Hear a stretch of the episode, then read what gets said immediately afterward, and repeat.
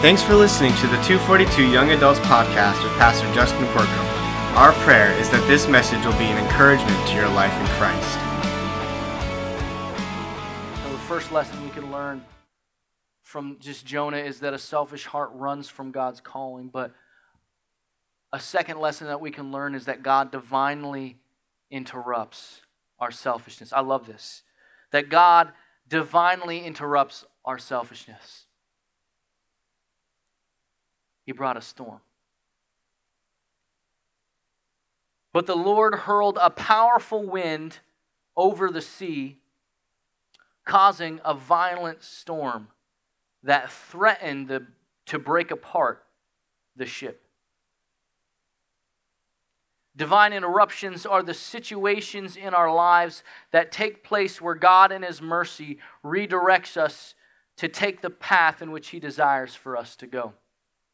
I uh, back in 2008, I had a band, and uh, some of you don't know that, but uh, some of you do apparently. And um, I remember this was like a, a big transition point in my life. Our band was kind of in the middle of adding a, a, some new members. We were writing new music, getting ready to to put a, an album together, and really our hope was to begin to tour. And um, it was at that moment where I actually believed that it could become something. You know, there are those bands that you're like, this is going nowhere. And you know it, and it's no big deal. It's fun. It's cool. But it was, it was at that moment, as things were coming together, that I actually began to believe that, man, this might be something that we do. And it was funny because within months of that moment where I'm like, yeah, I'm really going to start pouring into this, it just crumbled. I mean, crumbled to pieces. Like, to the point we had like six members in the band. And it, by the end of it, it was just me and my brother kind of sitting next to each other going, what the heck just happened? And, um, you know, the members left. They didn't like the, the genre of music we were going into. They want to start something a little different. And so they formed a band. And, and we were just kind of like, okay. And at the moment, I was so frustrated. I said, What the world is going on? And, and everything that I was pouring into that, I said, God, why is this happening?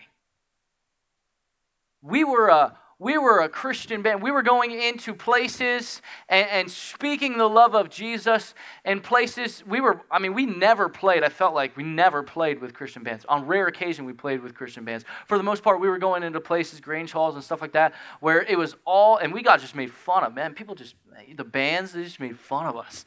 But we were there with a mission. Like our purpose was to be there and to be spokesmen for and so for Christ. And I'm saying, God, why are you taking us out of that mission field? He brought a storm. And he course corrected my life. Because I look back on that, and although I see aspects of things that God desires to still do in my life, in regards to music and songwriting and those things, I, I see with hindsight now what he was doing. And in the middle of it, when I was asking why, when I was frustrated and not understanding what God was doing, it was at that moment that I decided, a little while afterwards, I would pursue Bible college, which then led me to meet my wife, which then led to two kids. Y'all know how that works which led us then to the church where we now reside and to this very evening where we're getting into the Word of God together. And, you know, I think about how God redirects our path. And what I love, read verse 4 again. But the Lord hurled a powerful wind over the sea, creating a violent storm that threatened to break the ship apart. I love what Eric Mason says, and we'll be hearing from him in our, our Connect group studies.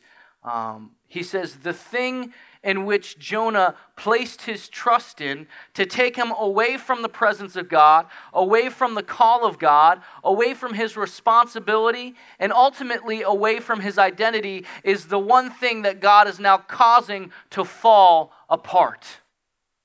And there are things that we put our trust in There are things that we look to to fulfill our lives. There are things in our own personal lives that we bank on to be the thing that takes us to where we want to go. Whether it be finances, whether it be relationships, whether it be just ideologies, there are things in our own life that we lean on, that we trust in, and say that I'm gonna, I'm gonna put my faith in this to take me to where I want to go.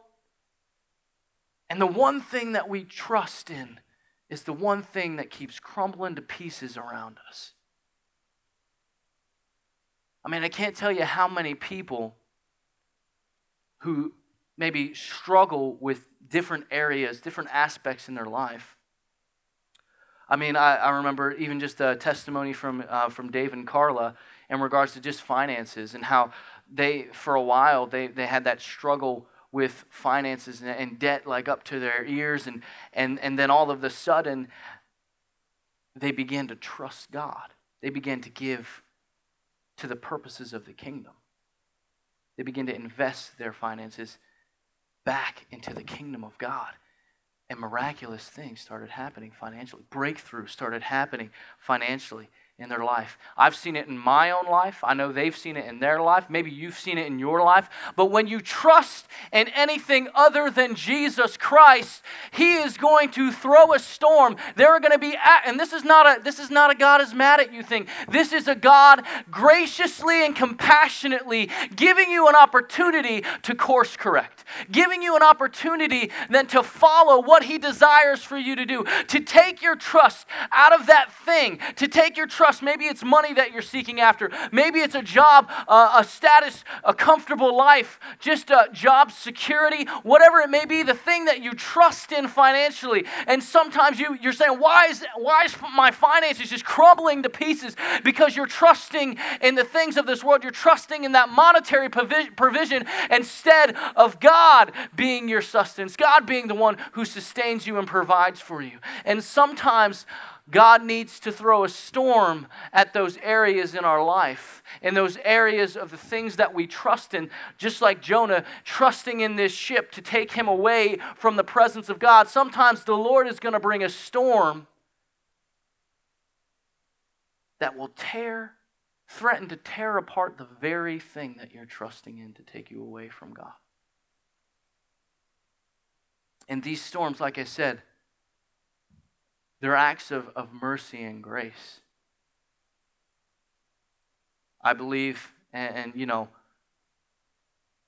I believe what I experienced, and just, you ever just see God totally just do that in your life?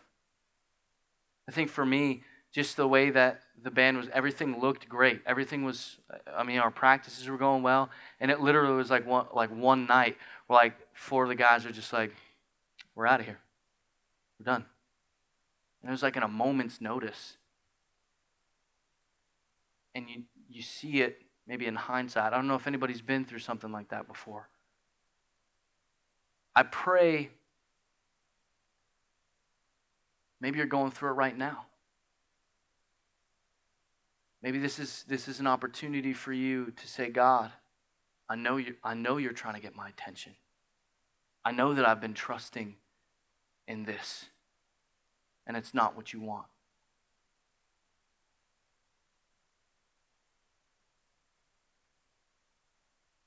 Respond. Because the farther we run from God, the greater the demotion. I find it interesting, and we're going to be going through as we uh, are studying in our home groups we're going to be going through several um, videos that just kind of break down these passages in a little bit more detail. And uh, one of the things mentioned is the, the demotion, sort of the, the way that it's written. Jonah went down to Joppa. He went down to the hold of the ship and laid down to sleep. And Eric Mason points out, this is really symbolic of this like demotion that is that is taking place in in Jonah's life. And here's the deal. if you're going through a storm right now, if God is trying to get your attention, if you know you're, you're running from what He's calling you to, just repent and, and, and get going on the right track. Don't continue to, to demote yourself. I, I was thinking about this.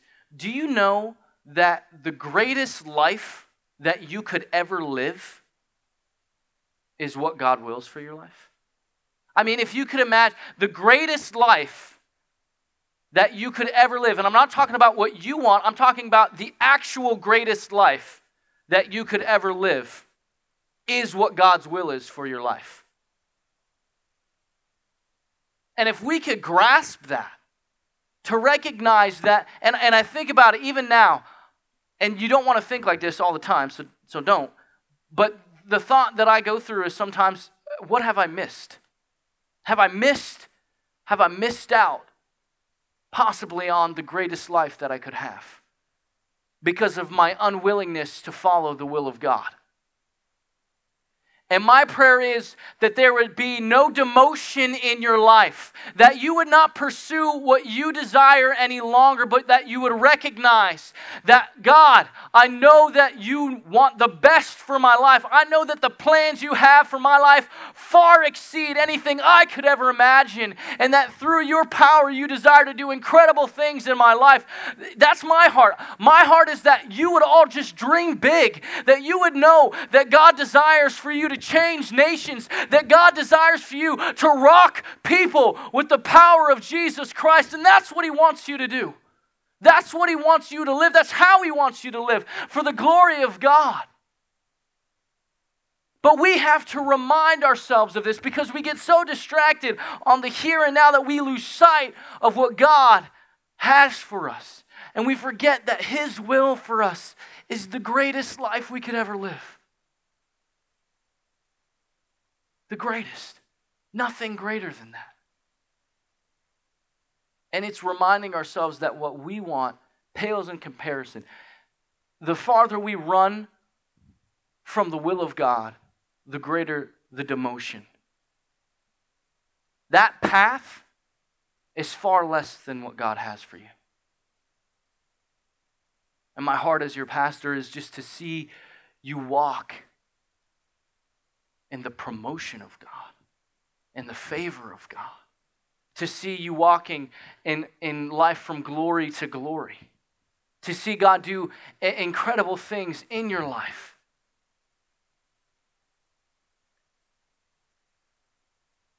And I love this one. He, he divinely interrupts our, our selfishness and displays his continual pursuit of his children. The captain went down, verse 6, after him and said, How can you sleep at a time like this? He shouted, Get up, pray to your God. Maybe he will pay attention to us and spare our lives. God continued to show his pursuit, his loving pursuit of Jonah. To the point that he is using people who are pagans. I mean, think about the demotion here. Just going back to the last. He has a pagan telling him, Get up, rise up, cry out to your God. That God is speaking on behalf through a, a person who doesn't even know him to say, Wake up, Jonah. And this is really pointing to, uh, this is pointing to more than just a, a, a physical sleep. That he was sleeping spiritually. So much so that, that a person completely separated from God was speaking to him the words of God. I mean, rise up. Rise up. Pray to your God.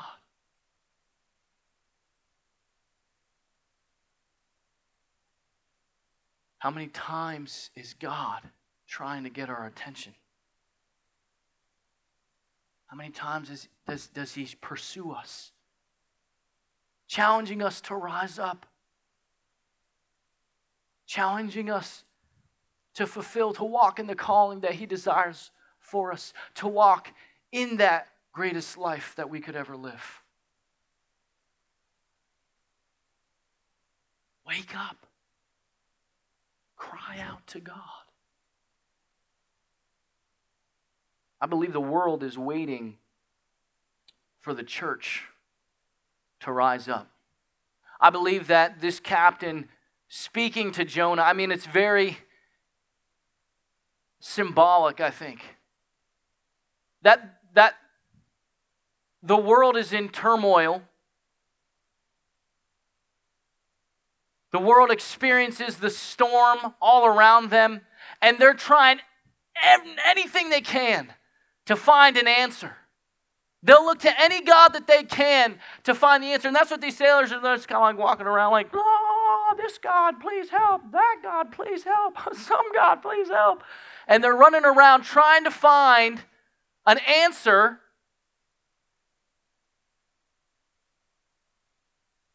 And Jonah has it. Jonah is literally sleeping on the answer. And I believe that there are too many believers who are sleeping on the answer of Jesus Christ. And there is a world around them that is broken, that is hurting, that is dying. They're on the verge of destruction. And we're sleeping down in the hold, waiting for, for something, but we're just sleeping there to the point that they're crying out and saying, Wake up! Pray to your God. We have the answer. Are we sleeping on it?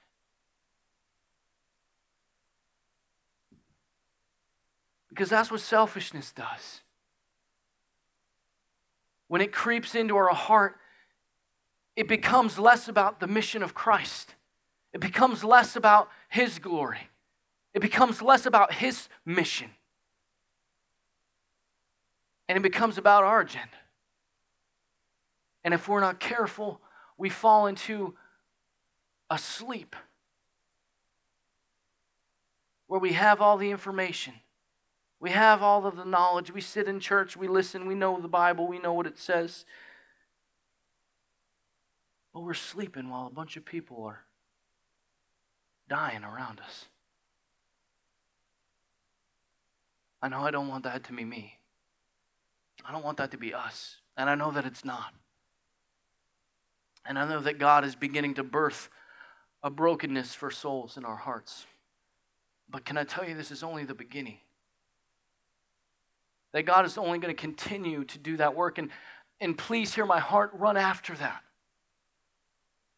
There are going to be moments when, when what God calls you to is scary. There's going to be moments that God's going to call you to something that's going to stretch you. But run after it. Because there's people on the other side that don't have any hope. There's people on the other side that are dying for an answer, and you have it. Don't sleep on it. Don't sleep on that answer. Don't sleep on it.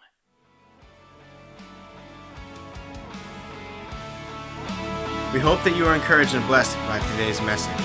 If you would like to know more about 242, you can email Pastor Justin at jcorkum at manchesterassembly.org. You can also tweet us at 242nh. Again, that's TWO42NH. Or on Facebook, you can look us up under 242 Young Adults. We look forward to your feedback, and we'll see you next time.